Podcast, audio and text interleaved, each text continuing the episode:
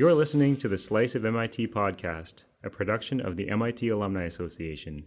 This is the MIT Alumni Books Podcast, and I'm Joe McGonigal. Rob Wesson, class of 66, is the author of Darwin's First Theory, published in April 2017 by Pegasus Books. For non scientists, I'll say that the book is a very accessible page turner looking into Darwin's first love, geology, and its influence on the arguments he would make about biology and evolution later on in life. Wesson is a Course 12 graduate and scientist emeritus with the USGS Geologic Hazard Science Center in Golden, Colorado. Well, Rob, thanks for patching in to talk about this book. Congratulations. It's a fantastic read. Tell me what inspired it. Well, a whole bunch of different things, Joe after spending my career uh, writing scientific papers and bureaucratic memos and so on, I really wanted to try my hand at a different kind of writing. I wanted to try and outreach beyond the scientific community, see if I could do something that tried to explain a little bit of what scientists do and how they think, and especially geological scientists, because we have a little different way of thinking than a lot of other people. I was drawn to the story of Charles Darwin, first of all, because I didn't realize before I had 20 years ago first read the the Beagle that Darwin had actually been a geologist. I always considered him a biologist. On learning he was a geologist and learning about how he thought about things, I was just fascinated by his thought process. He was just a brilliant observer. Once I put these two ideas together, I wanted to write something about how scientists think and then learning about Darwin and how he thought, especially about geologic processes, I uh, just leapt to the t- challenge. The other thing, of course, is that Darwin is such a, a, a, almost a demigod among scientists and a little bit of an antichrist figure, uh, at least in some circles. Very interesting person. I thought that would be a draw to uh, interest people in the book.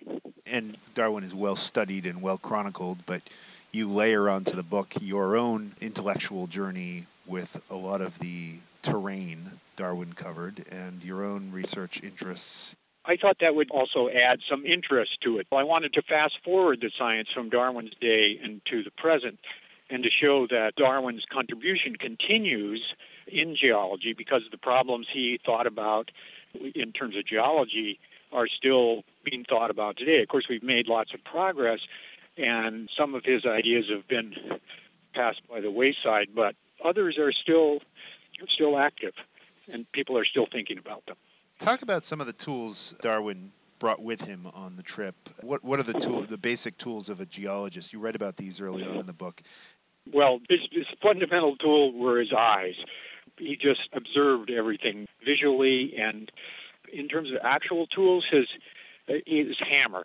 this is Darwin wrote, uh, geology is a wonderful science to begin because all it requires is a little hammering and a little thinking, something like that. Anyway, he, he had a geologic hammer. He had a, a compass, a special kind of compass that's a compass that's also an uh, inclinometer, so you can measure the strike and dip of rocks. And telescope he could look through, the barometer.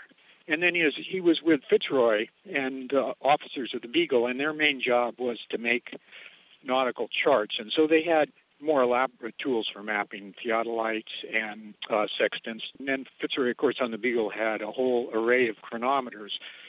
So he could measure latitude and longitude by astronomical measurements. In fact, he, the Beagle made the first round the world chain of longitude measurements by a, by a chronometer. You, you read about the exhaustive search for finding what is Rio's actual longitude. right, exactly. You know, we really didn't totally figure this out with a great deal of accuracy until transatlantic cables, and of course now with GPS. But determining longitude has always been, uh, well, up until the modern day, has been a continuing challenge.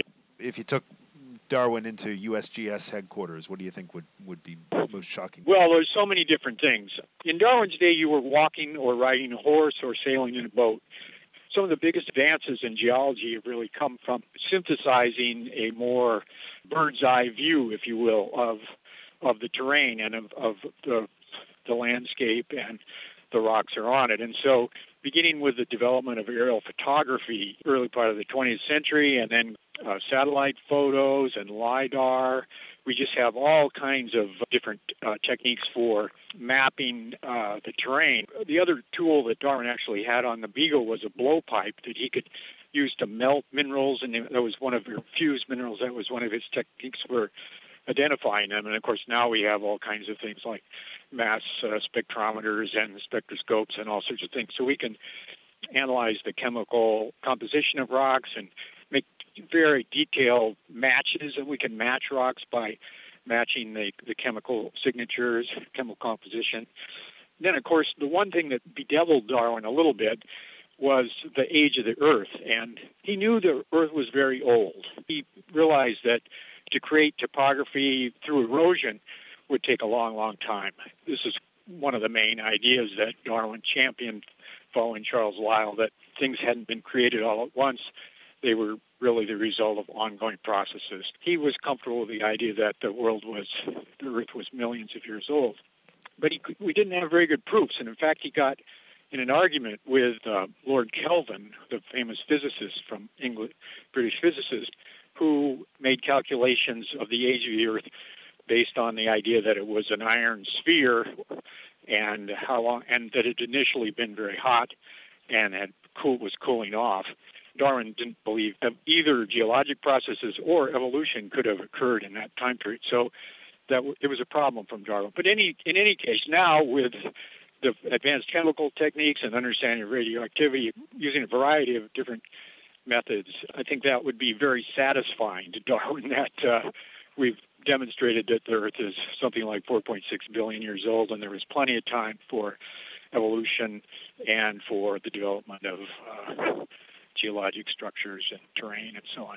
The book's titled Darwin's First Theory. If we can tease it out a little bit, he's seeking to answer the question behind the seismic plates, right? At, at Darwin's time, they had two ideas. One is Lyell had thought that the continents must have been places where the crust of the earth was rising, and the ocean basins were places where the crust of the earth was sinking. Darwin basically incorporated that thought into his processes. And the second is that most geologists at the time had the idea that mountains had been formed catastrophically by some remote period in the, in the past. So when Darwin got going uh, on the Beagle, he really had not before been exposed to Lyell's ideas. What training he'd had in geology was kind of more from the catastrophist school. As he was on the Beagle, Fitzroy presented him with the first volume of Lyell's Principles of Geology, and Darwin quickly came around to the idea that Lyell was quite right. And so Patagonia, uh, especially on the eastern coast of uh, Patagonia, in what's now Argentina, he found a sequence of terraces that he interpreted as reflecting the gradual uplift of South America. These terraces were basically shorelines formed when the continent was lower relative to sea level. As the continent rose up, it formed successively lower uh, terraces. And then he, he saw the same thing in Chile. And in the Andes, of course, this is Darwin wasn't certainly the only one, or nor the first one to realize this, but he found shallow water fossils at, at 14,000 feet or so in the Andes. So it was clear that things had gone up. The question that Darwin faced was how and why did these uplifts occur, and was there evidence? What was the evidence that was actually going on today? Well, earthquakes provided a, a possibility. Before he even got to the South Pacific, he had turned this idea around and realized he realized that corals only grow at very shallow water, shallow depths in the water. So therefore, if you had a big thickness of coral, it meant that the island or whatever the, the coral reef had been sinking, and the coral had to gradually grow up. This uh, developed into his theory of how the coral islands were formed in the South Pacific and indeed in the Indian Ocean and around the world. So he had his tectonic ideas basically in a way, it was a proof that the continents had been, in fact, rising and the seafloor had been sinking.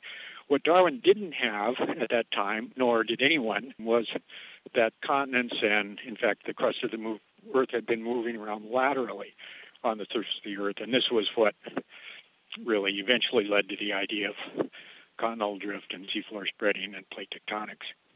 And, and talk about some of the places you visited where uh, Darwin collected this proof. I went to the, the eastern Patagonia, and one of the interesting things we did with an individual from the University of Washington, David Catling, we kayaked down the Santa Cruz River in Patagonia. This river basically flows from the Andes to the east across Patagonia and empties into the Atlantic. Darwin and Fitzroy and a good chunk of the crew of the Beagle pulled whaleboats. They had three of these whaleboats. They, they initially tried to sail and then paddle up the river, but the current was too strong, so they ended up dragging these whale boats by a rope. And they went a couple hundred miles up this river hoping to get to the Andes, but they couldn't quite make it.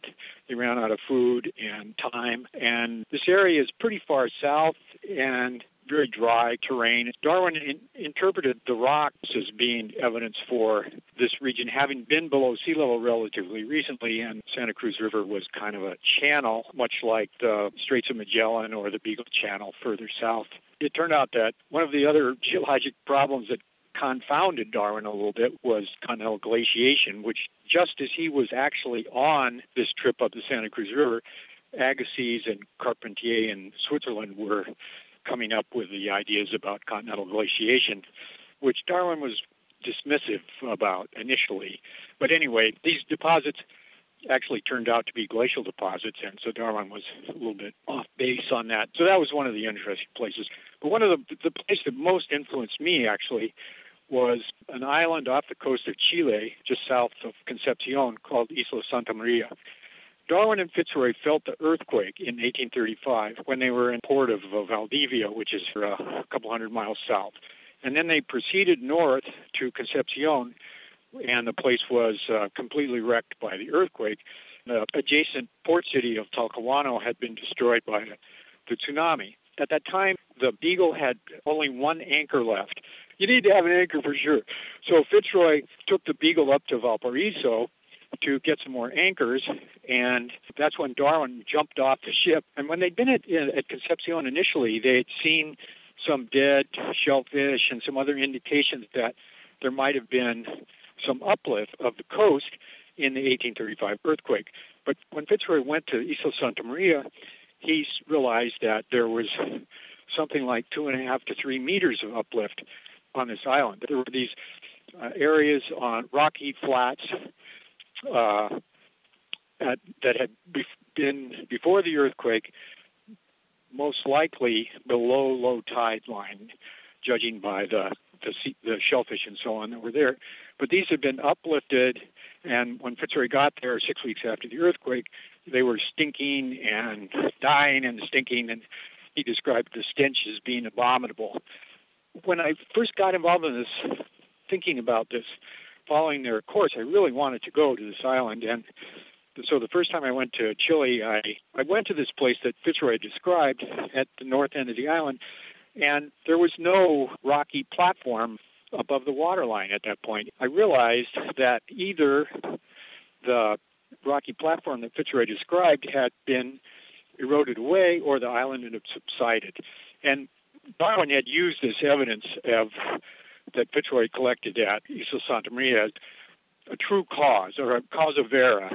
This was something that you could really see that demonstrated the uplift of the continents and islands. And after I uh, saw this, I thought, well, you know, what could we? Is there any way we could see what happened? And it, it turned out that I was able to find in the basement of the Library of Congress a, a chart that the Beagle officers had made of uh, Isla Santa Maria, and especially of an adjacent bay that's pretty shallow. It's about eight meters deep, and they had sounded in this bay. And so on this chart were all these soundings describing how deep the water was. So a Chilean colleague and I came up with the idea that we should just go out there with a little echo sounder and a GPS and see if we could redo the survey of the Beagle and see if the water was the same depth in 2010 as it turned out as it was in 1835 after the earthquake. And when we did this in January of 2010, it turned out that the water was on average about a meter and a half deeper in January 2010 than in April 1835. So it seemed pretty clear that the island had subsided. Then, six weeks after we were there, there was a magnitude 8.8 earthquake, and sure enough, the island popped up again. This time it only went up about a meter and a half, but you could see it. For me, that was just the most amazing. I mean, it was a sad earthquake because there was a lot of uh, death and destruction from the tsunami in 2010. But from a scientific point of view, it was just amazing. And you And- include some, some figures, photos of the uh, Puerto Inglés on Santa Maria. There in the book, there's photos taken by my colleague Daniel Melnick, who is the guy who we I worked with on the survey. You see all the sea urchins and kelp and and now actually in the in the years since 2010, this rocky platform has been covered with sand and it's a beach is slowly uh, forming. So it's really interesting example of how you can see the the cycle of elastic strain accumulation and release and and what its expression is in the natural environment. We might as well talk a little bit about evolution while we're talking about Darwin. I, I found some cool historical reference to William Barton Rogers, the founder of MIT, having debates about Charles Darwin with, with Agassiz. You know, it was Harvard versus MIT before MIT even existed. And tell me what you've learned about both academics, academic thinkers, and the public's thoughts on Darwin and evolution. Well, this is actually a fascinating story. Darwin was kind of on the wrong side of the glacial debate, and Agassiz was mostly on the right side. Darwin eventually came around to uh, accepting the idea of first glaciers high in Wales and in Scotland. In contrast, Agassiz hated the idea of evolution. Of course, William Barton Rogers, and he also had a brother who was also a geologist who ended up in the UK somewhere. So William Barton Rogers was uh, their specialty was the Appalachian Mountains actually, and they were trying to explain the Appalachians before he, you know, devoted his full time to uh, getting MIT going. When a lot of people think about evolution, they're thinking about it as a biological problem, which is totally true, but it was also a big problem for the geologists in that time. They realized that the older the rocks, the simpler the forms of life. These forms of life got more complicated as time went on.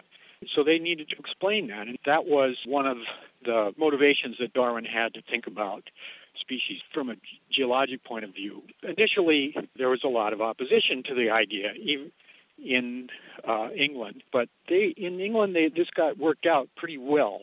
But in the U.S. particularly, we have a, still have a pretty significant fraction of our population that chooses not to accept the data and arguments and the analysis that lead us toward evolution. In the book, I actually describe a discussion I had with a person with an unusual point of view, and that is a creationist geologist who continues to believe that the world is 6,000 years old. And as far as I can understand, the arguments that they make for this is that the rate of decay of radioactive isotopes may be steady during normal times, but it was not steady during the seven days of creation, nor during Noah's great flood. So it's interesting to try and understand why people can be totally comfortable with using an iPhone that is based on physics that involves quantum mechanics, and they go to radiologists and use physics that's based on understanding of radioactive decay and so on. But then when it comes to thinking about the age of the Earth, they they reject these this same science. And that's honestly a little troubling to me. One of the best science writers today, David Quammen, wrote in one of his books that faith comforts but data persuade. I'm personally comfortable with the idea of people having faith that meets spiritual needs. I think that's terrific. And in many ways it helps humans get along together. But it troubles me that they have this disconnect between their uses of science and their acceptance of its consequences. Well, I think nobody can argue that you, you haven't done due diligence in this book. Tell me, um, what else are you reading right now? I wrote about in the book just briefly, but I had to throw a lot of it out about the expedition, the French uh, expedition to South America in the 1740s when they were trying to measure the shape of the Earth. And there was this big debate. Newton had come up with the idea that, well, based on gravity and the rotation of the Earth, that the Earth should be a prolate spheroid, that is, a sphere that's a little bit pushed down from the top oh, I said it wrong. It's, the Earth is an oblate spheroid, but they thought it was prolate, which is more football shaped. And so the, this expedition went to South America to try and measure the length on the surface of a degree of latitude. If it is a oblate spheroid, then that, that distance would get larger as you move to the poles, and if it was prolate or football shaped, it would go the other way. So anyway, this, this expedition ended up taking about 10 years, and people got murdered, and people got married, and there's two really good books about it. One is called uh, The Measure of the Earth, and the other is called The Mapmaker's Wife, I think. And I'm reading The Mapmaker's Wife now, and then and then I'm staying with the idea of whether I should try and do another book, and so I'm reading about sea level and early man, Neolithic man, how people were influenced by changes in sea level and changes of climate over the last 20,000 years. Rob Wesson is the author of Darwin's First Theory, uh, published this spring by Pegasus Books. You can find it online or at your favorite local bookstore. And Rob, thanks for tuning in and talking about the book. Well, you're very welcome, Joe.